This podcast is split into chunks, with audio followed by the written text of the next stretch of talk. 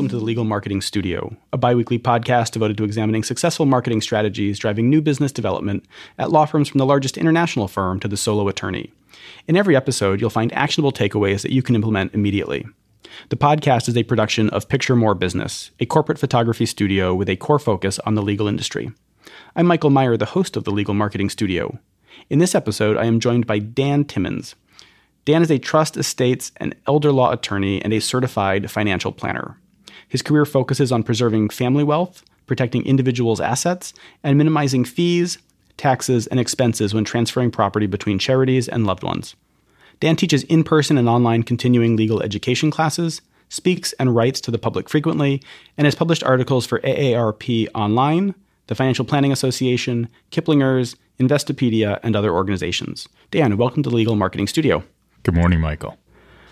So, I wanted to just start with a quick snapshot of your practice because there's a couple of things that are unique about your practice, particularly that you're both an attorney and a certified financial planner.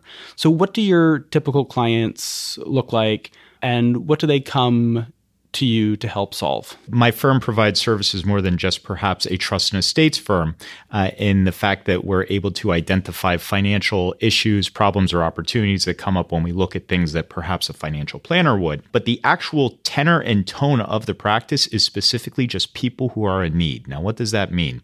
It means that you don't need to have $50 million. It means you don't need to have Medicaid to work with my firm. You just need to have a financial need to preserve assets in some way, shape, or form that I'm able to assist with. Uh, and we've been able to do that with all types of clients. My typical client can be anyone from a single woman who's unmarried and has no children to a bread and butter white picket fence family with two children and a dog, and everything is, is just fine in their lives. But the practice is based toward wealth preservation and transference of assets. And we've done very well with an approach like that. And it has given us an edge so far in the industry. So tell me what your client development process looks like. How do people generally find you? And then how do, how do they ultimately become a client? When I had initially started off in the practice, my thought and feeling had been if I just advertise, if I send a lot of mailings out to the public, if I just keep things very broad, uh, I'll eventually cast a wide enough net that I'll catch some fish. And that quickly turned out to be not an effective way to find clients. Everyone finds that out when they're in business. You know, certain certain forms of law make themselves available to that. Uh, trust and estates does not avail itself very well to general mass marketing. Uh, I found that receiving referrals from other professionals was initially the best way for me to start building up a book of business. I'm in a practice area where people are very secretive about what they do with me. Uh, you probably don't want your children necessarily knowing how much money you have, that you may be leaving them out of their of your estate plan. So referrals weren't always that big from clients, but as time went on and my reputation grew a little and some of my marketing strategies uh, became uh, to to a head, uh, I started getting more client referrals. The biggest part of my practice as of late, though, has been generated by publications, if not directly, indirectly. Uh, so, this is a good opportunity to discuss how that can work for other attorneys, how it's worked for me, and how I hope to continue to take it to the next level soon thereafter. So, we're going to talk specifically about the way that you use content. So, we'll we'll get to you know the the publications that you write for and sort of why you you know focused on writing for them. But um, how did you start writing because nobody starts out and just says i'm going to go write for kiplinger's and then writes for them right? people may think that it just never happens that way. You're never able to get there. Yeah. So so how did how did what was the what was the journey for you? How did you start writing content? Were you blogging? Were you putting it up on uh i don't know message board? Where, where were you where did you start producing content for? You nailed it, Michael. I started by blogging. I wasn't even a fully licensed attorney, and I had started blogging. Now, this is about a decade ago. This is my second career, I should have. My first career was as a financial planner. When you're in financial planning, sometimes it's a little difficult to write because your firm may be overseeing the content, they may have a compliance department, but as an attorney, you have a little bit more free reign. Uh, and I was writing about things that perhaps at some level I had no right to be writing about. When I started, it was with blogging. And the way that I started specifically was gearing education towards attorneys. I was speaking about pretty high end stuff in the estate planning world, at least what I thought was high end at that point. I was licensed for less than a year at some points, and I was talking about things that frankly, someone who only has a year under their belt in legal practice probably shouldn't have been discussing too much online. I got it right, typically, that's the good thing. But what I didn't understand at the time was this. No one cares what a one year out of law school attorney has to say if that listening audience are attorneys they could Google me and they could see this guy just graduated a year or two ago. Why am I going to listen to his commentary on something like a turnover proceeding or something like a will dispute? What did I really know? And the other thing was this readership was particularly low. By trying to speak to a very high end audience that was very specific, I wanted to reach out to trusted estates attorneys let them know I'm better than you when clearly I may not have been. I didn't get much readership. Surprise, surprise. What happened over time is I actually stopped blogging entirely. And instead, what I attempted to do was reach out to organizations that were interested in hearing more about what services that I offered. When I say organizations, things like the Multiple Sclerosis Society, or maybe American Cancer Society, Salvation Army, I attempted to start changing the message that I wrote in articles for them. And after about three or four years of taking a hiatus from blogging, I was able to take those skills that I got from writing for other organizations, which has been a huge part of my story, and turned my blog into something that spoke to the public. Instead of talking about something like a, uh, a will dispute, now I was talking about things like what happens when your mother passes when you can't find the will. Or what are the top five ways that you can make a mistake in a will that you draft? I ended up speaking more to the public, not to professionals. And lo and behold, I didn't need to cast such a wide net I could just say, I'm going to make a change in my approach and try to contact individuals at a very wide scale and let the people who are interested in my thought making process learn more about what I have to say in my writing. A couple of things that seem interesting to me there. Uh, the first one is identifying an audience. You know, the audience that seems at first blush to be the audience you want to write for may not be the right audience. And there's also a learning process you're going to make mistakes and you're going to have to figure out how to fix them. So, I, what I'm curious about is how you came to realize that you were writing for the wrong audience, whether that was an external observation that someone else made, you know, whether it was a, a coach or a, an associate or a colleague or a, another attorney, and, and then how how you came to fix it, whether it was simply writing for someone else who gave you direction in terms of what was more interesting to them or whether you were figuring that out on your own? The genesis of all of my understanding as to writing for my career has been based off of blogging. And I say that for this reason. I could see how many people were reading my blogs. And when I had first started off at the turn of the last decade, it was very little people. You know, it, it was probably five people, six people. At some point, after you write 30 or 40 articles, and if you look me up, you'll see these 30 or 40 articles, and you see a, a younger man than you see today. You may well, if you look at them a few times, double the number of views that they've ever had. That was the first thing that was a tip off to me because I said, it sounds like and it looks like I'm writing for my own edification. It doesn't actually look like I'm reaching anybody. Instead of me saying, let me change who I write to. I just said this doesn't work at first and I turned it off. It took the experience of learning that people out there did want to listen to me. I was trying to go toward an audience that didn't want to listen to me. By finally realizing who was interested in hearing what I had to say, which are people who just walk down the street every day and have a financial problem. Uh, I was able to say, let me look at this phase again of, of, of my professional career. And should I be writing? And lo and behold, I decided to say, let's boil this down to the most simple point. What is a will? What transfers by a trust? What is a mistake that somebody makes when they try to draft their own document? What I found was that by changing the content to something that everyone can understand, it became something that was appealing, at least to more people.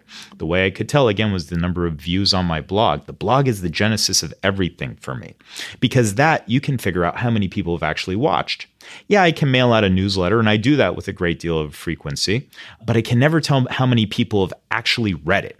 I can tell you how many people I mailed it to with my stamp count, uh, but that's about it.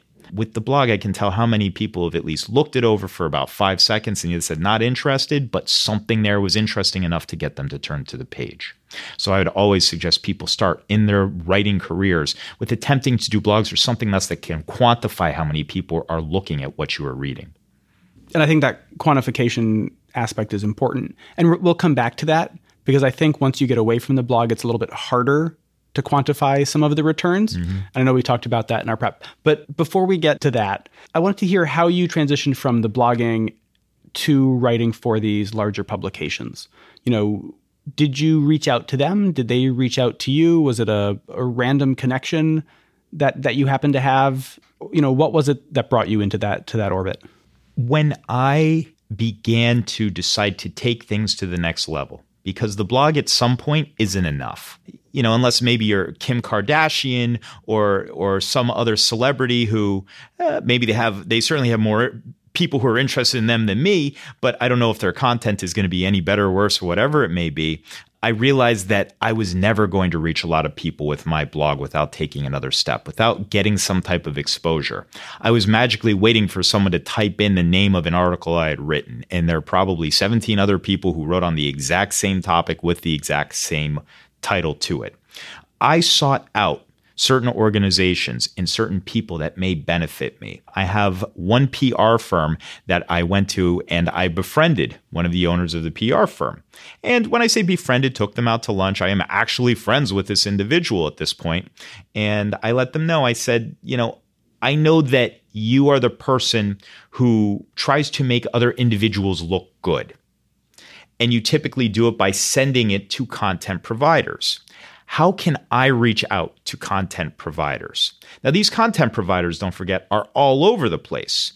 You have CNN, you have any type of television news network, you have plenty of, uh, of print publications, and of course, you have online publications all over. And what they did was they were able to say, let me shop around some of your articles. And so I actually shopped around and wrote a few articles and said, here's a under thousand or approximately 1,000 word article, and it was geared toward a specific audience. Uh, for example, I may say, what are the three reasons that, and the only three reasons you would want to have an irrevocable trust? And lo and behold, a great example is she shopped that around and Kiplinger's was interested in it. They put it up on their website, and the next thing I knew, Yahoo Finance had picked it up. So that was a nice little gig. And I said, All right, I'm on to something here. I need to go to the people that are looking for content. You know, when we talk about some of the companies that I do write for, Investopedia, they are looking for content. There are a lot and a lot of content providers. Don't forget the news cycle is very short right now. If you have something on your website from two days ago, you're finished. They're looking for people to contribute. And this representative for this PR company was able to explain to me that they're all over the place. You can find content providers. It's basically people who are looking for what you have to offer. Now, the big thing that I always had to be concerned with is I wonder if people care what I'm writing. Is it going to be a high enough quality for them? And uh, let me submit to you this, Michael. The quality does not have to necessarily be grade A they need so much content that you can probably put out a B level publication, maybe even a C plus, and they'll still run with it because that's how desperately they want to put up content at this point. So when you started out, you were using the, your PR contact. Are, they, are you still using a, a PR person to help you shop content around, or are you doing it more directly yourself? I do a bit of both at this point. So I'll give you two great examples. We already mentioned two of them. Kiplinger's. If I want to give something to Kiplinger's, if I want to submit something, I will give it to the PR representative because she has a direct contact there. I will also, on occasion, ask if she wants to send it. Another source we spoke about, the Financial Planning Magazine. They picked up some of my articles in the past. Others, I will reach out to directly. What does a trust and estates and elder law attorney want to do? I want to work with people who want to transfer their money. Who are people that want to transfer their money? Old people. My point is this that older people tend to be more willing to transfer their money or look forward to the opportunity to say, when I die, how am I going to give it to the people that I want to instead of going to attorneys and the courts and the government? And so I reached out to AARP, and AARP gladly accepts articles from people because they have a bunch of content that they need to post as well. And that really set up the fires in my mind that I don't just need to go with someone who has a contact. I can just find an organization that wants to print content and they'll gladly accept it. And that's how I also got involved with Investopedia. So that's the other example I was going to give. So my PR rep, I go to her contacts for general open. This might be an interesting opportunity for a, a, content provider. I will search them out. And investopedia is great because of this. Though i am a certified financial planner i don't really practice it directly. I practice it indirectly.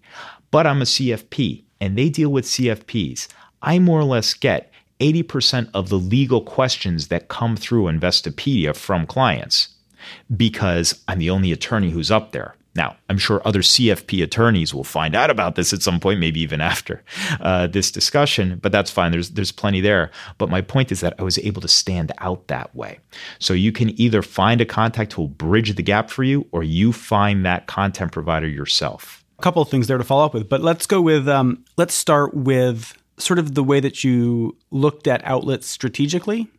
So you thought about who your audience is, who you need to reach in terms of reaching clients, and then found an outlet that's going to reach those people mm-hmm.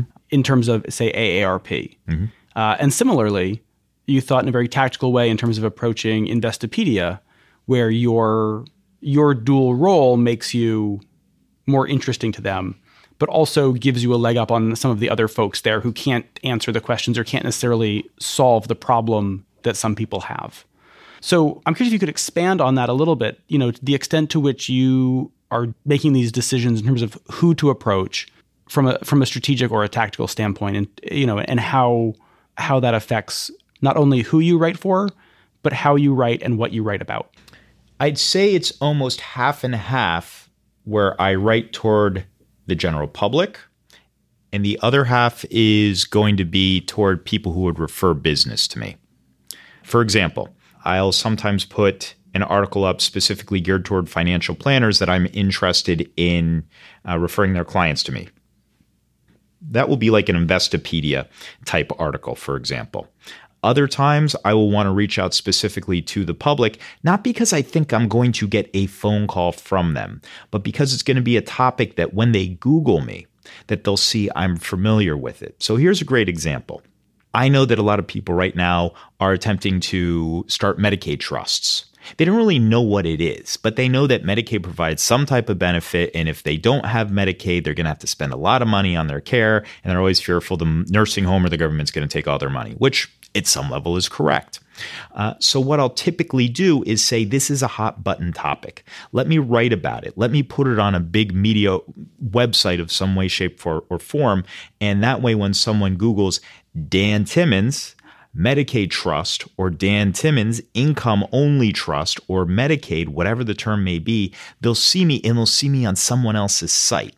So that's been very helpful because the referral that I got from that first article, which may be geared toward financial planners, they'll say, hey, here's this guy, Dan Timmons. And then they'll Google Dan Timmons, Medicaid Trust, and there you go and they say, oh, this guy may actually know what he's talking about. So that's typically how I'm able to, to reach out to different professionals. I say 50 50 because that's been an intentional choice. I still try to keep some slightly higher level content, but I don't speak to many attorneys. I don't need to impress my colleagues at this point. Uh, they're not always easy to impress anyway. But someone like a financial planner who may refer me business, I definitely have to impress them. In the public, at the very minimum, they're already going to trust their source of the referral. And that's going to be their financial planner, accountant, whoever it may be. Then they just have to get the backup, the buy in. And that's where the public documents come in. Something that strikes me there is that it's not only generating leads necessarily, but there's also like a status or a credibility aspect to it. Absolutely. Yeah. It, reputation, reputation, reputation. And, and in fact, I think perhaps the, the most valuable lesson I've learned through this process is that I don't even always need to have a plan as to who I want to reach out to. So I know this would be a little contradictory to what I just said, but it's an important side point that that may even be more important. My important goal is activity. I want to be active. I find that if I'm writing and it's not a great article, it's still active. If I'm writing and it's not going to the right audience, it's still active. The more active I have been, the more I've been able to succeed. It's almost like that analogy where people say, you know, getting to the gym is 50% of the work. It's not 90, but perhaps it is 50% of the work because you can't work out until you get there. What I've found is that being active is sometimes better than the content that I'm actually putting up. Now, I'm not saying everyone drop everything you're doing, all your work, and start writing four hours a day, but you could do that and you will i guarantee you get some type of exposure. That you may be exposed for a crazy person but you know whatever the case may be you're going to get some type of exposure. From activity comes exposure and then from there comes the reputability. Getting the exposure and getting picked up by some of these other content providers the financial planning association nasdaq.com i had an article recently get picked up by nasdaq.com leads to reputability. And that's the last phase and reputability ultimately reaches out to a higher level audience. I have an upcoming interview with the New York Times next week, uh, and I should be published in the real estate section regarding real estate at some point in August. Feel free to look. My point is this from activity comes exposure, ultimately reputability, and then you can take it up to the next level. So I want to talk a bit about metrics and, and goal setting. You know, we started out talking about the blog and using that to kind of figure out using the metrics to figure out what people are interested in and sort of what your what draws people in. But now we've shifted to something that's much less quantitative. You know, how do you measure how do you measure reputation? How do you measure credibility? Do you have other sort of ways to not necessarily measure these things, but to track them? I mean, do you have goals in mind when you're writing for the, for these publications? Do you have goals in mind in terms of uh, number of calls that you hope these generate or the kinds of comments that you get? I have weekly and monthly goals that I go over, and I go over it with my staff every week. Uh, writing goals include blogging. I have to blog once a week at minimum. And I have requirements. My blog has to be between 250 and 450 words. I know people say over 300 is verboten. I, I try to make it entertaining enough. I always attempt to do a minimum of 2,000 word articles every single month, and I submit them to some of my more preferred uh, uh, partners that are out there. One of which is my my PR person, and then there's always the goal of trying to write a little bit more. I will offer content when asked. I will answer things on listservs. I'm trying to get my name out there, and I'm trying to get in front of as many people as possible. And those are my goals as far as writing goes. I should add, by the way, I write a letter to somebody every day, which is just a nice side project, but that's not really the topic of what we're discussing today. But as far as how I judge success, success is based on a few things. Number one, the number of clicks. That's pretty important. What I've identified is this people like chunks of information. When I say, How can I tell my mom I want her to leave me all my money? And that's the name of the article that gets some interest. But something I probably get more interest out of is what's five things I can say to mom to say I love you financially? When you give it into a number, people just tend to eat it up for whatever reason. They can compartmentalize it, and after they can stop in the middle of it. They don't feel like they have to finish the article. And that's a good thing to get a buy in from someone. So I found that has helped my clicks quite a bit. I will sometimes get phone calls. That's a measure of my success. Now, I'll tell you this people who call because they read something off the internet from me, they tend not to be great clients. But my point is this a few years ago, Michael, I wasn't even found on the internet. I never got call ins. I'm like that, you know, shop uh, that's a super exclusive shop. No one walks into the shop. Uh, in this case, people are walking into the shop. Uh, and that's been a sign of success for me. And lastly, it's comments that I receive. When I speak to someone, uh, they used to never say, no one said, I read your blog and it was amazing. If it was something as simple as, you know, I'll link onto LinkedIn and sometimes I'll put it onto Facebook, uh, which I'm not very active on Facebook, more so on LinkedIn. I start getting comments now. People never commented, not once in two and a half years when I started. Now I get people comment all the time. Now I get people who I speak to and just in passing, I read your article. That's a sign of success because 80% of the people out there are too busy to pay any attention to anybody other than themselves. And not only here are they paying attention to me, they're letting me know. That's a sign of success. When one person says, I'm interested in something you wrote, there may be four other people they just didn't get a chance to tell me yet you know, the one metric there that I, I don't think you got into much is, I mean, the only metric that in the end really matters is does more business come through the door? Do you have a way of tying all of your writing efforts to your actual business numbers? Do you track that in any way or do you relate them in some way? Or is it more of those qualitative aspects that you see the, the links? I'll confess it's very hard to gauge certain metrics. I can usually tell that the blogging works because the blogging, I can usually see how many people read the blog. Um, and in that case, I can usually see who's read the blog because I, I'm able to see that. Uh, and last but not least, be, typically because I, I post in places where I can view, see who's viewed me. And those people who send a referral to me, that's how I can usually tell if that's been effective or not.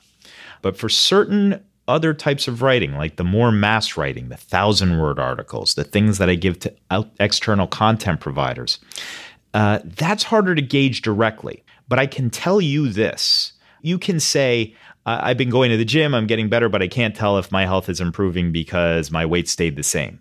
Well, you know, you may have lost fat and gained some muscle, and you can kind of see it. You just can't prove it because the weight may be the same. But the truth is, you've probably lost some fat. In this case, you know, the fact that my business has increased and the reputability uh, that people associate with me has increased. I could probably tell anybody anything regarding estate planning at this point, and they would just believe it because if they've done their due diligence, they know that I'm out there. It most certainly has. My revenue has increased every single year that I've actually increased my activities, including writing. So I have to assume writing has had an effect, but it's very hard for me to gauge. Again, that's why I say the best thing for me is to be active. I would love to spend all my time doing the most highly effective and efficient form of communication that I can. I'm willing to bet that writing is one of them. You know, in terms of prioritizing how you spend your time, because you only have so much time in the day and you are in an industry where you're billing, you know, for your time generally, uh, I work I work a good 12 hours a day. probably 6 days a week, not 5. I do take at least one day off a week. Though. One day's a, a good start. Yeah, it's a good start. But that that brings us some of the challenges of doing this. You only have so much time in the day and writing takes time. Building contacts takes time promoting these articles, whether it's your own blog or you know even just linking to an article you've written on say LinkedIn or Facebook, those things take time. None of these things happen magically. And then you know not being able to directly measure how it relates, you know, or how it affects your your bottom line numbers. I mean, those are challenges. How do you how do you deal with those challenges with with the amount of time it takes on all ends, um, and then also not having like an absolute I did four hours on these three articles and I got X amount of business from it, you know, because that can it can wear on you right. in terms of right. your commitment. And I guess these are all commitment questions. Like how do you commit to it and how do you deal with sort of the challenges to that commitment? Right. There are a few ways. I like I said, I still blog. I have a blogging account, accountability buddy. We used to call it a blogability buddy, and I've had a few of them. And the way that we do our arrangements is that uh, I have to send her my blog and she has to send me her blog by 9 a.m. every Friday, or else we owe the other person $20. And then we have to have the proofread, redlined, and corrected version back to the person by the next Tuesday, or there's another $20 that's exchanged. And that's been really effective in helping me to make sure I blog. Other things require scheduling. I have to schedule two hours a week to study. I have to schedule three to four hours a month, and a few times, I should say, throughout the month to provide the longer content articles. You just got to put the time aside because otherwise, this is what happens. You get busy, busy, busy, busy, busy. You stop writing, you stop meeting with people, and the next thing you know, you're not that busy. And now you have to start the train up rolling again. I get it. It's a tough life. If this was an easy job, everyone would do it and everyone would be successful. The truth is, I do feel like competitors who are out there, uh, uh, they they may slack off sometimes. I'm not saying I work constantly and I get it right 100%, but when the train is rolling, I try to keep it rolling. I'm not going to say woe is me and stop doing it because business is good. Uh, you just got to commit to those times. You put it in your calendar and you live with it. That being said, there are things that will eat up your time. Uh, you know, writing is no longer self edifying. I'm not doing it for an ego. I'm doing this for business and I'm doing it to inform the public. I honestly believe that I'm trying to help other people when I write. So if I start writing an article and I've put in half an hour, 45 minutes, two hours, and I realize it's a dead end, I drop it. I don't try to keep running with it. The most important thing I can tell a writer out there is this If it's bad from the start and it's bad in the middle, it's probably going to be bad in the end. And you can't put little fillers in the middle of it that's going to make it look good. Move on. Don't waste your time. Start a new article. Just throw it in a trash bin. Who cares? No one will ever know. If you feel like going back to it in another six months, that's fine. But that's the big thing avoiding waste because there's not a lot of time out there. There's not a lot of time. And so the idea is when you're writing, make sure the article is compelling. In the moment you get that smell that it's not going to be good, throw it out. Have you done any training on this? Have you done workshops or anything else to work on your writing, or has this been just a skill that you've had and that you've developed through through doing it? I, I was an awful writer, Michael, and, and and some people, my competition, may read it and say I'm still awful, but I, I care to disagree. I had very little formal writing experience, and very little of my career has been based in fields where I would need to be a creative writer. A lot of the writing I started off doing was continuing legal education manuals, but something about my life experience had put me in a position where I said, people just want to understand what they're paying $400 an hour for. People want to know when they read a legal article what the, the purpose was, what the intent of it was, what the content was. And I just said, I'm going to, and I don't like using the term dumb it down, but I'm going to make it understandable. That's a lot of self teaching. Now, don't get me wrong. When I have blogging accountability buddies or accountability partners, uh, one of them was a creative writer who now works for Hollywood. I mean, she's she's a really good writer. Uh, so she was able to help me, and I learned from her go from a passive to a more active voice. My current partner is also a trust and estates attorney, and she helps me correct anything that may be hard to understand from a legal perspective for people who are in the the the populace. Uh, so it's having people who can help that's really improved my writing. Would I love to do a public writing class? Sure. I'd also love to do the Ironman. I'd also love to, to climb to the top of Mount Everest. The only thing stopping me is me and the fact that I work 65 hours a week, 70 hours a week. So I would suggest pairing up. If you don't have the opportunity to do a creative writing class, it'll help you find your voice. And yet at the same time, it'll also help you to have some type of accountability. So you mentioned the accountability partner and you mentioned the PR person that you've worked with. Any other uh, strategic partners that you've worked with uh, aside from the the end publishers? Anyone else that, that's helped you on this journey? Sometimes the people who work for the content providers have been extremely helpful for me. So, for example, I, I brought them up a few times, but if I work with Investopedia, remember they're a huge content related site. Um, I'll work with their staff sometimes publishers are incredibly helpful or editors. I'm kind of raw, like you've come to, to perhaps know, at least the way that I talk, I don't know. But if you read my articles and if you saw them in their, their original format, they're kind of rough around the edges. They definitely need to be toned down a little bit. Perhaps the language needs to be changed. Perhaps I still use a few too many words. Perhaps I use a few too many commas. So I find that editors are extremely helpful in my world. Uh, the other people have just been people who, who do what I do you know, if I have a question about something that I'm going to write and it's a legal topic, I'll feel free to reach out to my colleagues. I have a study group, uh, and my study group has been great for me to bounce ideas off of. I tend to disagree with a lot of what a lot of people say in there, uh, but that's just me because I just tend to disagree with a lot of people. But they've been incredibly helpful. And last but not least, uh, I started this career as my second career, and I met a mentor early on who, though she's now retired, someone I still have a great deal of respect for. And I've asked her questions as time goes on. And last but not least is my wife. Mom will love to know that I'm writing articles. My wife is the one that says no one cares about this. This is all about you know something you just want to put out there, and uh, and she's she's very good at keeping me in line. You know, as as we kind of come to a close, I was hoping that you might have, you know, a piece of advice or two for other attorneys who are looking to use content and and looking to reach sort of a mainstream audience. What would you suggest? It's three points that I spoke about indirectly, but I'll, I'll highlight right now. Number one is activity. You've got to be active. It is showing up at the gym. It's writing.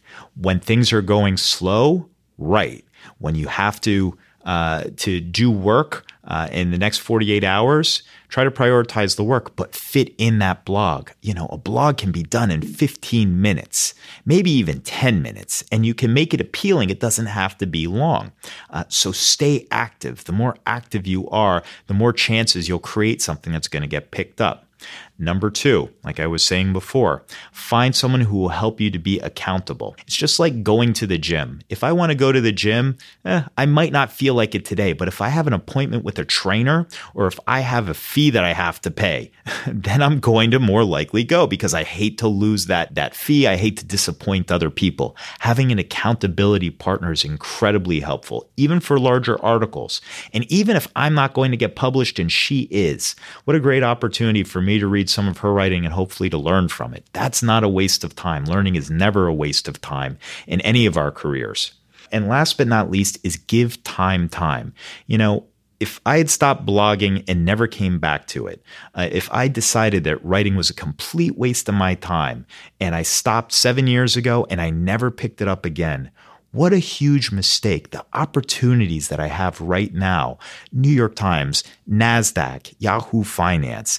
I mean, it, it's hard to imagine that my career would be even nearly to the point of, of success that it is right now if I hadn't given time time. Yeah, I gave up for a little while and then I picked it up and no one cared about any of my writing. And then one day, as I kept doing it three or four years in the second time around, finally started getting picked up. And that's what made the difference wait for it, keep putting in the activity, have people oversee your content and your process, and uh, and have faith that you will eventually get found. Dan, fantastic. Thank you so much for joining me on this episode of the Legal Marketing Studio podcast. It's a great time, Michael. Thank you. And thank you to our listeners who've joined us for this episode. Please remember to subscribe to the podcast. The Legal Marketing Studio can be found on iTunes, SoundCloud, and on Google Play. And wherever you find us, please like the episode or leave a review. Extended content, including photographs and links, especially to some of Dan's articles, can be found on our website, legalmarketing.studio. Note that there's no .com, it is just legalmarketing.studio. Please reach out via the contact page on our website if you have a topic you'd like to discuss on the show or know someone who might. The Legal Marketing Studio is a production of Picture More Business, a full service corporate photography studio focused on the legal industry, based in Brooklyn, New York, and working with clients nationally. If your firm is updating its website, hiring new attorneys, or revamping its brand and marketing materials, please give us a call. We'd love to explore collaborative opportunities. More information can be found at picturemorebusiness.com. That's all for this episode. Thanks so much for listening.